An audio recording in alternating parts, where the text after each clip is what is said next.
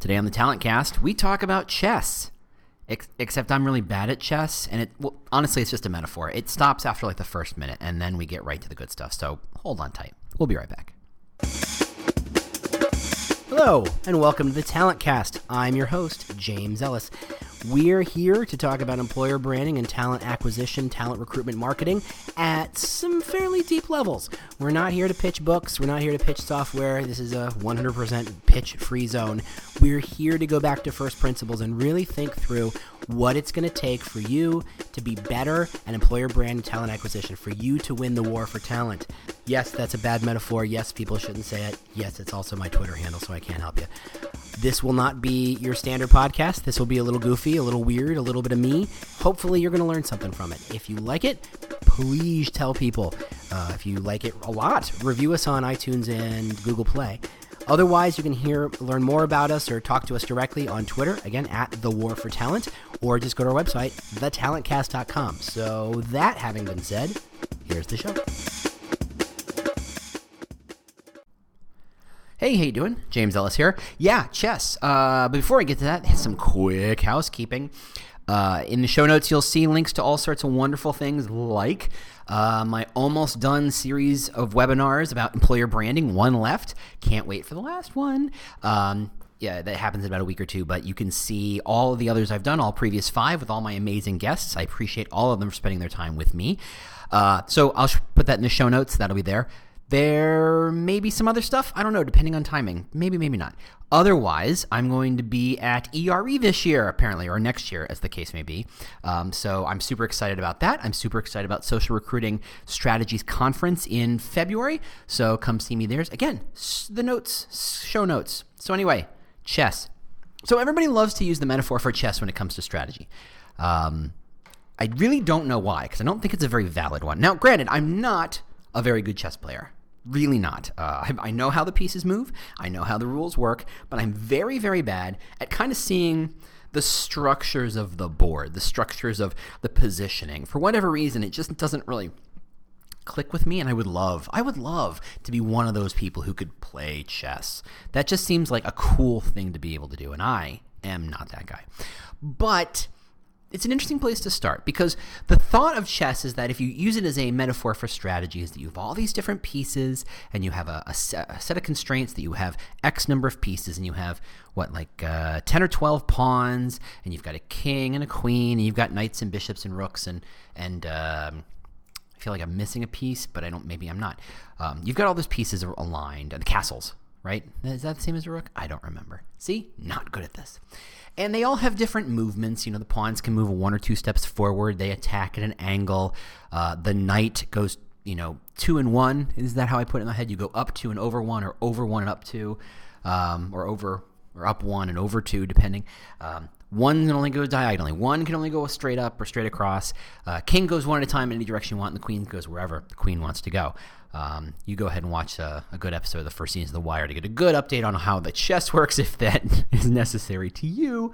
But, you know, they use it as the metaphor because you are tasked with all these resources that do different things and are good at different things. The pawns are good at kind of just getting beat up and getting getting hit, and uh, the other plate uh, pieces can be positioned such that they can attack from great distances from out of nowhere, and they have different uses and different skill sets. It's kind of it's an interesting game to play, certainly. And we use it as if to say, this is how you should think about staffing or think about resources, that you have these different pieces and these different elements, and they have different areas of specialty and different sets of skills and different abilities and traits. And you deploy them, and that's a fun word, deploy them in such a way to maximize your output against someone else who, again, in this horrible metaphor that isn't quite true, has a similar set of resources. Now, if you're a company going up against a Google, guess what? You do not have similar sets of resources. Sorry. But you try to pretend that, you know, chess is strategy and that's what that works. Now, that's all well and good.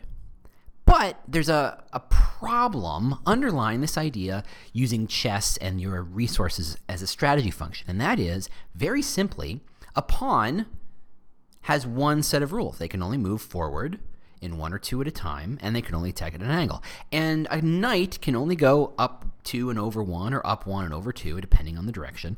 Uh, the queen can go in any direction, but they can't go in curves. They can't go like a, a knight. They can't go up two and over one. They have to go in straight lines. Uh, the bishops can only go in diagonal lines. They can go in any distance, but they, they're limited. At no point is the bishop allowed to be a knight. You're not allowed to treat the bishop like a knight even if he went to school or he or she went to school, even if he or she took a class, even if he or she bought a bunch of books on how to move in a certain direction, they can't move like a knight.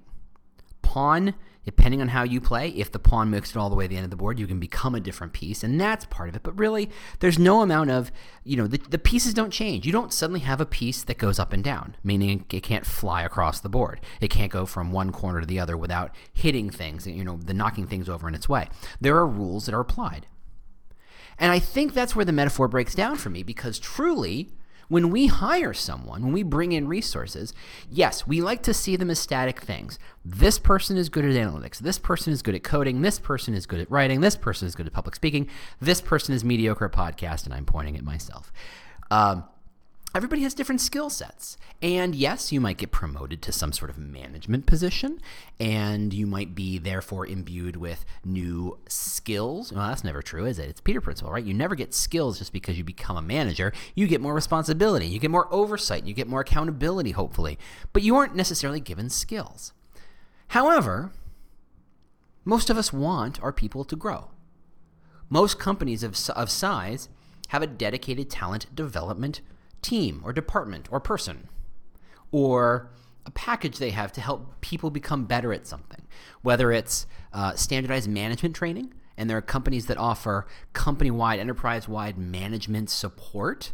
Uh, so that you, every week you get an email saying, hey, these are some things you should do, like some articles on how to be a better manager and some processes they should consider taking. But it's really, really soft. It's really kind of like, hey, these are things that sometimes help people. Cool. It's not necessarily training. Now, some companies do offer real management training. Uh, on a number of different companies have uh, codified, structured classes for training for management. that's great. So we assume that if a company is investing in these classes or these offerings, they want people to grow. So if that's true, I have a question. First off, actually, I'm going to take a quick tangent. What is it what what needs to happen for someone to grow? So let's take your average maybe not entry level, but let's say frontline person, whether they're sales or whether they're a copywriter or whether they're a project manager or a account manager or whatever. Someone on the front lines doing the job. If they just do the job, meaning they're not taking extra classes, they're not reading extra books, that when they go home at the end of the day after a good 45, 50 hour work week, they stop thinking about you.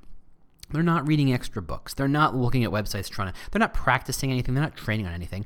They're just doing what they're told to do. They're doing their job. And they may be doing an excellent job. But the question I have is if that person does their job, are they growing? Are they growing as you want them to? Or is the assumption that anybody who grows is someone who does something extra, takes a class, reads a book, uh, gets a mentor, gets coaching, um, goes to a conference. Is is growth happening through extra? Because I think that's necessary to understand because when we hire people to do a job, are we expecting them to grow? Or is the concept of growth kind of an ancillary benefit or an unusual find, right? Is that a bonus? So, someone like me who's absolutely insane about the things they do. So, right now, and for the last number of years, I've been dedicated to thinking and talking and, and doing recruitment marketing employer brand. No one's paying me for this wonderful, fine, high quality podcast, right? Um, you're not. Trust me. I, have checked your credit card bill. You've not paid me any money, uh, and nor have I asked for any. Just leave me a review. Anyway, um, I do this on the side. This is how I kill a good hour on the weekend and writing the tweets that tell people about this podcast and maintaining the website and, um, you know, responding to people on LinkedIn. This is something I do outside of my day job, outside of quote unquote office hours. I read books about this subject. I listen to podcasts on the bus rides in and out. I do this on the side. I do this as extra stuff because I'm kind of a weird guy. I'm, I get really super obsessed with the thing I'm doing and which, like I said, is, is employer brand rec- recruitment marketing. Now, As my manager, you might see that as a good thing. And I hope my manager thinks that's a good thing. However, I get the sense that I'm the outlier in this case, that most people do not become obsessed with the thing they do for a living. Most people have hobbies, and my hobby is what I'm, you're listening to right now. Yes, I'm literally sitting two feet away from my drums, and I love to play drums, but I don't get to do that very often. And that may be called my hobby, and maybe the Netflix is my hobby. But beyond that, I've got a family, I've got a job, and I've got this obsession with this thing, and that's pretty much most of my life right? What if someone has a hobby? What if someone has a new relationship when they're, you know, they're dedicating a lot of time to it? What if they're thinking about going to school for something else? What if they have a family issue, uh, a, parent who needs caring or a child that needs a lot of care? What if they're doing other things and they're not able to dedicate 60, 70, 80 hours a week to their subject matter expertise, right? What if they're just doing their job? Because I think that's most people. Most people do the job and then they go home. And they're smart about it, presumably. Most people are. And they get better over time through sheer repetition, through sheer exposure to different scenarios and contexts. Think of a plumber. A plumber doesn't, you know, once they've gone through, um, oh God, I'm blanking on the word. What's the process where you, um, it's not an internship, but you are you know you're following someone around and you're shadowing them for a year or two you're it starts with an a i'm literally blanking on what this is. You know what i'm talking about. You go through this process and you watch a master plumber and you work with them side by side for a year or two and then you become a plumber yourself. They, the rest of the plumbers say yep you're a qualified plumber and you do it. Now if you're just out of that process you're a good plumber but you don't have all the expertise because you don't have all the experience. And if you just said without going to more classes or doing more things simply by virtue of being in the plumbing field you are going to learn more and grow. Is that true everywhere? Are your copywriters becoming better at stuff simply by the act of doing the job? Is let me let me rephrase it in a way. Is doing the job enough to grow or do people need to do extra? That's the question I have because in the end we should be expecting people to grow. As we remember in a podcast a couple of weeks ago, the easy jobs, the rote jobs are gone. They're gone. Right? They're just gone. You need someone to transcribe that? Computer will do that. Or a person or a series of people in a country far, far, far away, paid pennies on the dollar, will do it for you. Rote processing, rote filing. Computer software does amazing things. You've got, it will write articles for you, it will write your job descriptions for you. It will write, I just saw a tool that will write your resume for you. So all the easy jobs are going away or are gone. Right? If you're a cashier at a grocery store, do you look at the self serve cash register and go, well, that's great? Or do you go, that's great. There goes my job. They're going away. There are no such things as entry level jobs to a certain extent. So, if you don't take a job, or if, so if all the jo- easy jobs are going away, and you're forced to do jobs that are complicated, do we assume that those people are going to grow? And do we plan around that concept? Do we say, unlike the chess pieces that never change, that your staff will grow? Because it's very easy to say, you know what? I'm going to hire for the skill set. I have a job and it requires someone to write for me 40 hours a day. So I'm going to hire someone who writes and I'm going to judge them on their ability to write because I know if they can do the skill I'm hiring for, hiring them for, they will immediately start to drive value. There won't be nearly as much kind of learning curve. Yes, they're going to have to learn about my company and the industry and our clients or what have you, but they already know how to write. So they're already bringing those skills to bear. Beyond that, maybe you can even take it a step further. Let's say it's um, uh, medical writing or technical writing, and you can hire a medical writer or a technical writer. They're bringing even more skills, very specialized to who you are. Yes, much smaller learning curve, learning the client, learning the the um, you know their your particular instances, but in the end, they're the expert. They're bringing expertise. You can hire the expertise. The learning curve is super short. However, hiring a writer for a role as a technical writer or a medical writer because maybe they know something about medicine or they know maybe they know something about that kind of structured methodology and teaching them to grow and as because they bring some other skill set like the ability to project manage or the ability to collect uh, client needs or the ability to uh, persuade or manage stakeholders something like that. Maybe they bring some other skill set. That's a much higher learning curve. That's a much more expensive process to hire that person. Look at job descriptions how many of your job descriptions list skills required and how many focus on traits or attributes that a person should have. Now, I, as I see it, the line is starting to shift that we're talking less about must know Photoshop, must know Java, must know this, must know that, but they're expected to be agile. They're expected to be creative. They're expected to uh, work in a dynamic environment. How many times have you seen that, right? Uh, I worked with someone about a job description for a developer, a, a mid level developer, and the expectation was the job needed to code in Java and JavaScript. No, I don't pretend that they're the same. I know that they're very, very radically different things. However, former job description says must know JavaScript, must know Java. End of conversation. And I was talking to a head of product or a head of development, and they said, you know what, the truth is, learning one language, once you've learned it and mastered it, learning the second one's super easy. You just learn some uh, changes of structure and changes of syntax and a little bit of rules, and away you go. So it's not so much that I need an expert in Java or JavaScript. What I really need is someone who's truly mastered a programming language, not can do it but has mastered it, meaning has kind of fallen in love with it, has kind of obsessed over it, has kind of figured out all the ins and outs, has really, you know, asked questions of it, beat it up, tested it, see how far they can push it. That's the person who, when you teach them the, the, the, the programming language I need them to learn, that's the person who's going to be amazing. And that's unusual. I think most people try to hire for the skill instead of hiring for the person. Because it's it makes sense. And, and I, am going to tell you, it, it makes perfect economic sense to hire the skill set because it's a shorter uh, uh, ramp up time, a shorter onboarding time. Uh, you know they come with the skills you need. It's presumably skills you don't already have, so they're adding value to the network of people you have already, therefore creating value. That's great. The problem is there's no room for growth. Not really. They can become a slightly better writer or a slightly better developer, but that's over time. That's not a person who's dedicated to learning. It's not someone who spends their weekends doing something about it, right? That's a different person. That's a person who you're hiring the person. You're hiring, you're saying, look, this person doesn't know everything and doesn't have every single skill, but they are so obsessed with this idea that we are also obsessed with. We know our needs will align and we will find a way to cover those gaps. That's harder to do. That's mostly because it's hard to justify that to the you know your boss. You want to hire this crazy person who's obsessed with whatever you with bicycles and you're obsessed with with bicycles. Turns out they don't know everything you want them to know, but the fact that they're obsessed with bike, bicycles like you are gives value.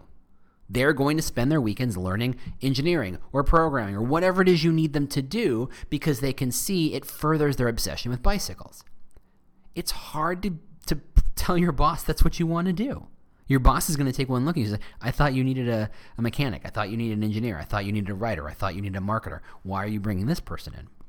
They're not what you said. And you get to have a very uncomfortable conversation. So consequently, most people don't do it. On top of which, it's hard to predict that that obsession with whatever you're obsessed with will align in such a way that they will also want to learn the thing you want them to learn. Maybe they take that obsession with bicycles and turn it into obsession with uh, racing, which isn't quite where you are. I'm, I'm making this up as I go along, so please bear with me. But you get what I'm saying, right? That just because they're as obsessed with the subject matter as you are doesn't mean they're going to grow in the same way you want them to. They're not going to follow your path. Maybe they decided to hang a right halfway through and say, oh, that's interesting. Learning about bikes has also helped me learn about, uh, you know, powered flight, man powered flight or scooters or what happens if we put an, an, engine on some of this stuff to shoot for instead of being light and being effective and being efficient now we're shooting for maximum speed right? You can't predict that they're going to fall in line with the same things you care about. And consequently it's much safer to hire the person who knows the thing you want them to know. The problem of course is that by the time you hire that person maybe you don't need that thing anymore let's be all of us honest that the world is changing so fast it's terrifying. Has anybody seen the video this week of the robot? Two. There's two there two robots. One is like a dog that acts like a dog. It, it, it like shifts its shoulders to really f- examine something. It's it's creepy. It's crazy. It really it really looks like despite having no fur or skin or anything it's very clearly a piece of plastic and metal.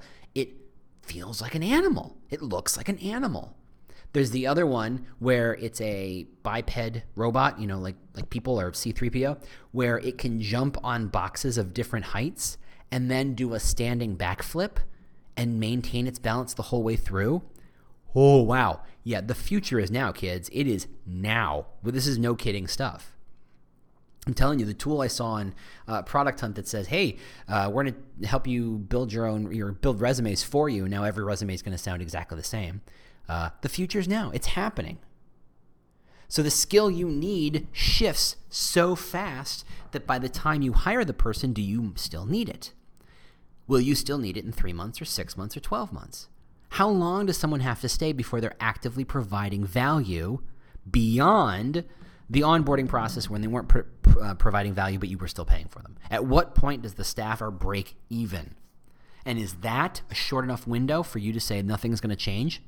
Because stuff always changes. Always. It always changes. It always changes. Your situation changes, the technology changes, the need changes, the customers change, the client changes, your boss changes, everything changes. You can't pretend that how the board is today is how the board's going to be tomorrow. You have to know that at any point in time, your little chess pieces might suddenly turn into birds and worms and just do stuff. What are you going to do then?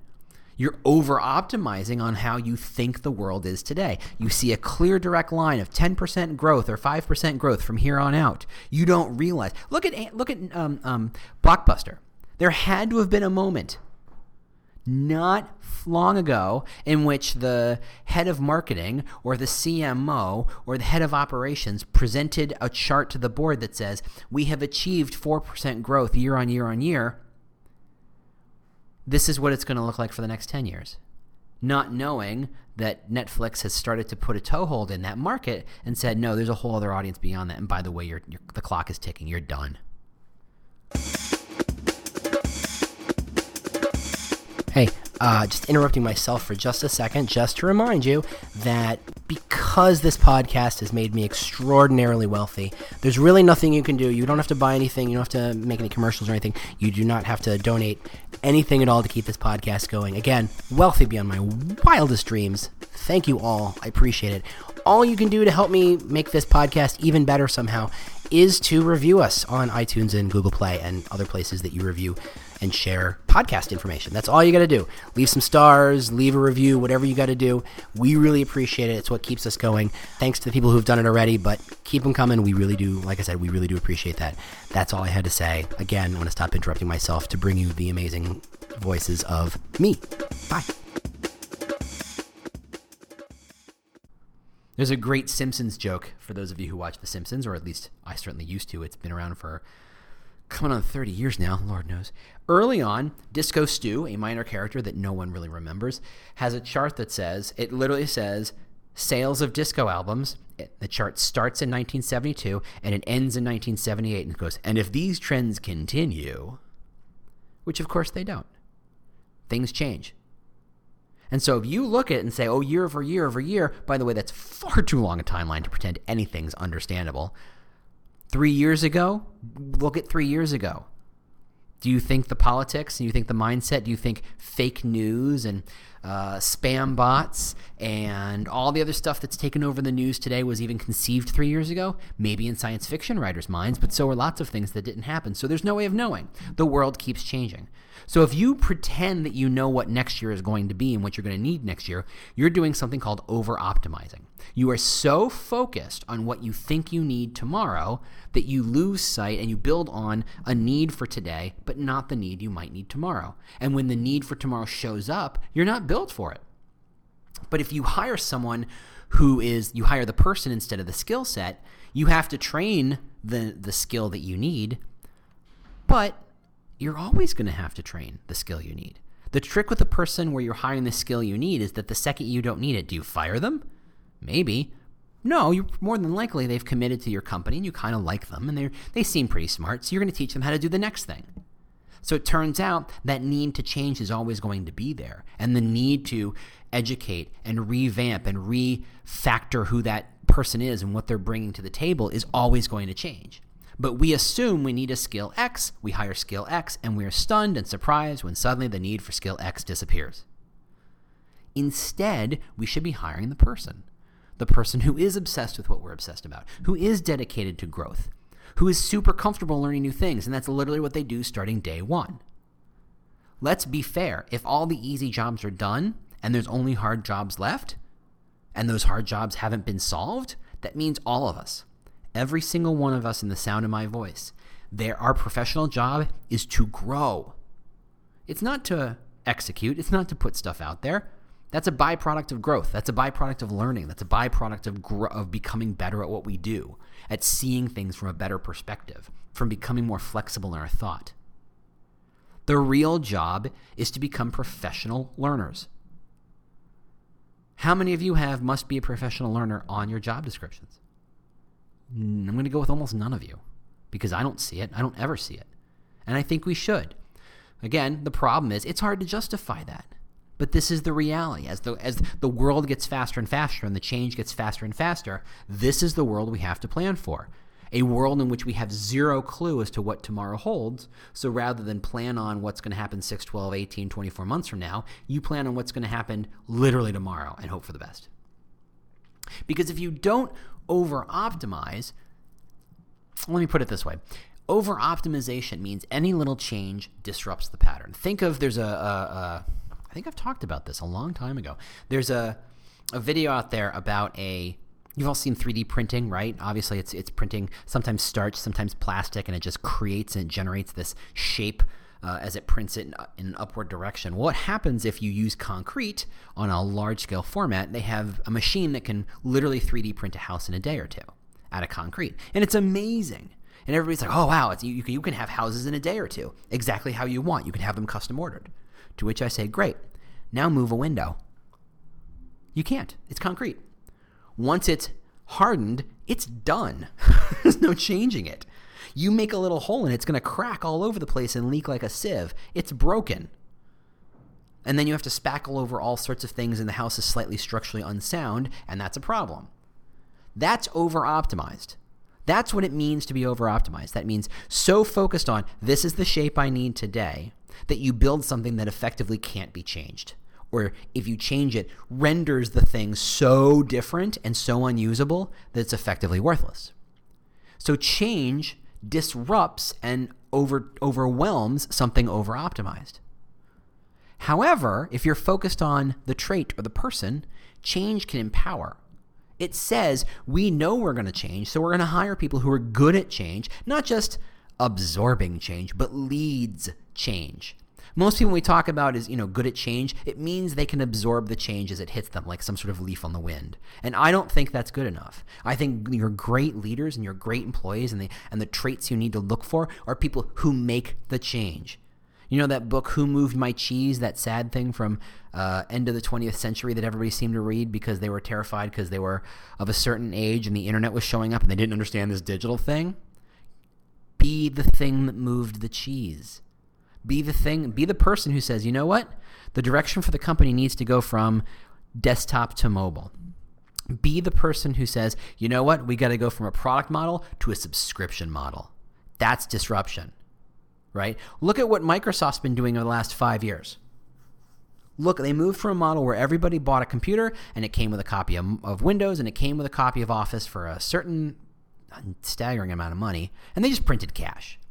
And two years later, when they offered a new version, you print it, you spend hundred bucks, and you got the upgrade, and you you you went to uh, Office Depot or, or, Best Buy, and you bought a copy, and you slotted the disk, and away you went, and you installed the new version, and you didn't think about it for two or three more years till the new version came. And now, no such thing as versions. You just make a ver, you know, you get a cloud version of Microsoft and it updates every single day. It might be op- updating as we speak, and you might not know it until the next time you log in and you go from, hey, every two years we get a tsunami of cash because everybody upgrades to, we're going to normalize that and amortize that such that we get a small ripple of cash every month for the rest of our lives because everybody's going to need this software and thus they're going to go on subscription models. Going from one to the other is terrifying. It's absolutely terrifying. You're giving up huge chunks of cash in the hopes that more cash is coming down the river. The person who can make that happen that's a leader. That's someone who embraces change. Not is okay when that happens to them, but the person who says, you know what, we have to move the, the company, we have to change directions. And we have to all be okay with that. From a recruiting model, what happens when your boss stands up in front of a room of people and says, hey, by the way, that job where you're supposed to put a butt in a seat, went away. We're moving from a transactional model to a relationship driven model where I want you to be headhunters effectively. I want you to build relationships and build up networks of people that we can tap as we need. Suddenly, all the skills, the efficiencies of putting a butt in a seat and how fast can you schedule an interview and how fast can you push them through the process is gone. Now it's about how big is your network? How well connected are you to that network? How well connected is your network connected to you? Suddenly, the job changed. Being the person who stands up and says, This is how we're going to do it now, brave. But that's the job. That is the world we live in. The myth of quality is that we hire the skill. And the true skills are the people who know how to surf the change and create the change as it goes, to understand how to align with an ever shifting, ever changing landscape of needs, skills, people, companies, countries, and say, this is where we're going and I know how to make it happen. That's the problem.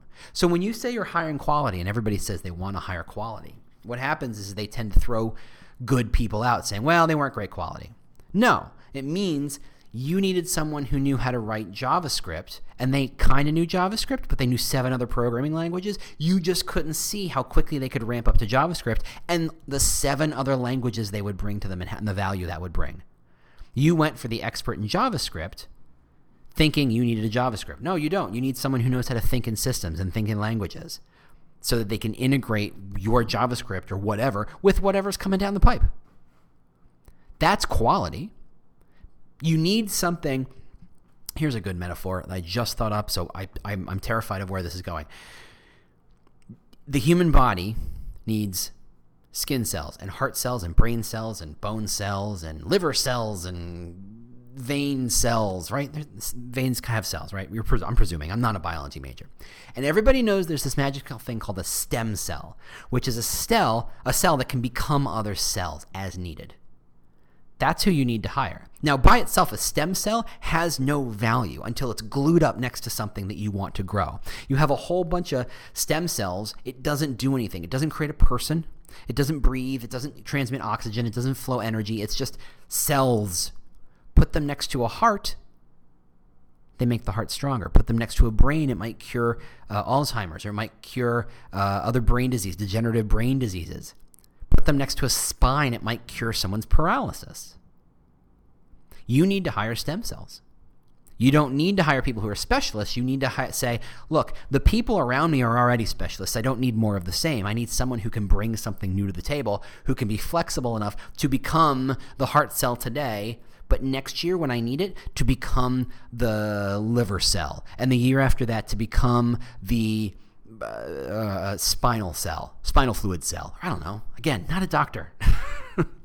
but that's who you need to hire. That's what quality is. But we measure quality as a function of skills rather than as a function of attributes and motivations and drive. That's what I would ask you to think about. When you say you want quality, what do you really want? Do you really just want 14 pounds of skill set that you might not need tomorrow? Or do you need someone who knows how to put that together quickly, who can ramp up, quickly, who can grow quickly, who can turn from a stem cell into a heart cell like that. That's quality. And as the world changes, that's the kind of quality you're going to want to surround yourself with. And that means a different level of evaluation, a different means of understanding what they're good at, a different way. It means investing more in training and management because that manager is who's going to manage all those stem cells, they're not going to be about, well, you already know how to do your job. I'm just going to oversee it. Now you have to teach them how to do things, or you have to manage their growth because that's what people are going to look for. When I look for a job, I look for a place where I am challenged so I can grow. And I think I'm not going to be special there. I think that's how the best people are going to be. Not that I'm claiming to be the best at anything, but I think the best employees you want are the people who want to grow, who are actively going to grow. And that's what quality is, you know, for my book. So, anyway, I went from chess pieces to stem cells in a matter of 32 minutes. I can't believe it myself. Thanks so much for listening. As always, uh, give us a review. Otherwise, check out the show notes to see where you can see me. I got some blog posts in the pipeline somewhere. Um, and yeah, so uh, thanks so much for listening. I really appreciate it. Next week is Thanksgiving, but I will be publishing, so uh, maybe a shortened version. We'll see how the holiday works out, but that's for North America people. You in Canada and or Europe or other places, Singapore. Hey, how you doing? Um, among others. You don't know what Thanksgiving is, and that's fine. Don't worry about it. I'll be around. So thanks so much for listening, and I'll see you next week. Bye.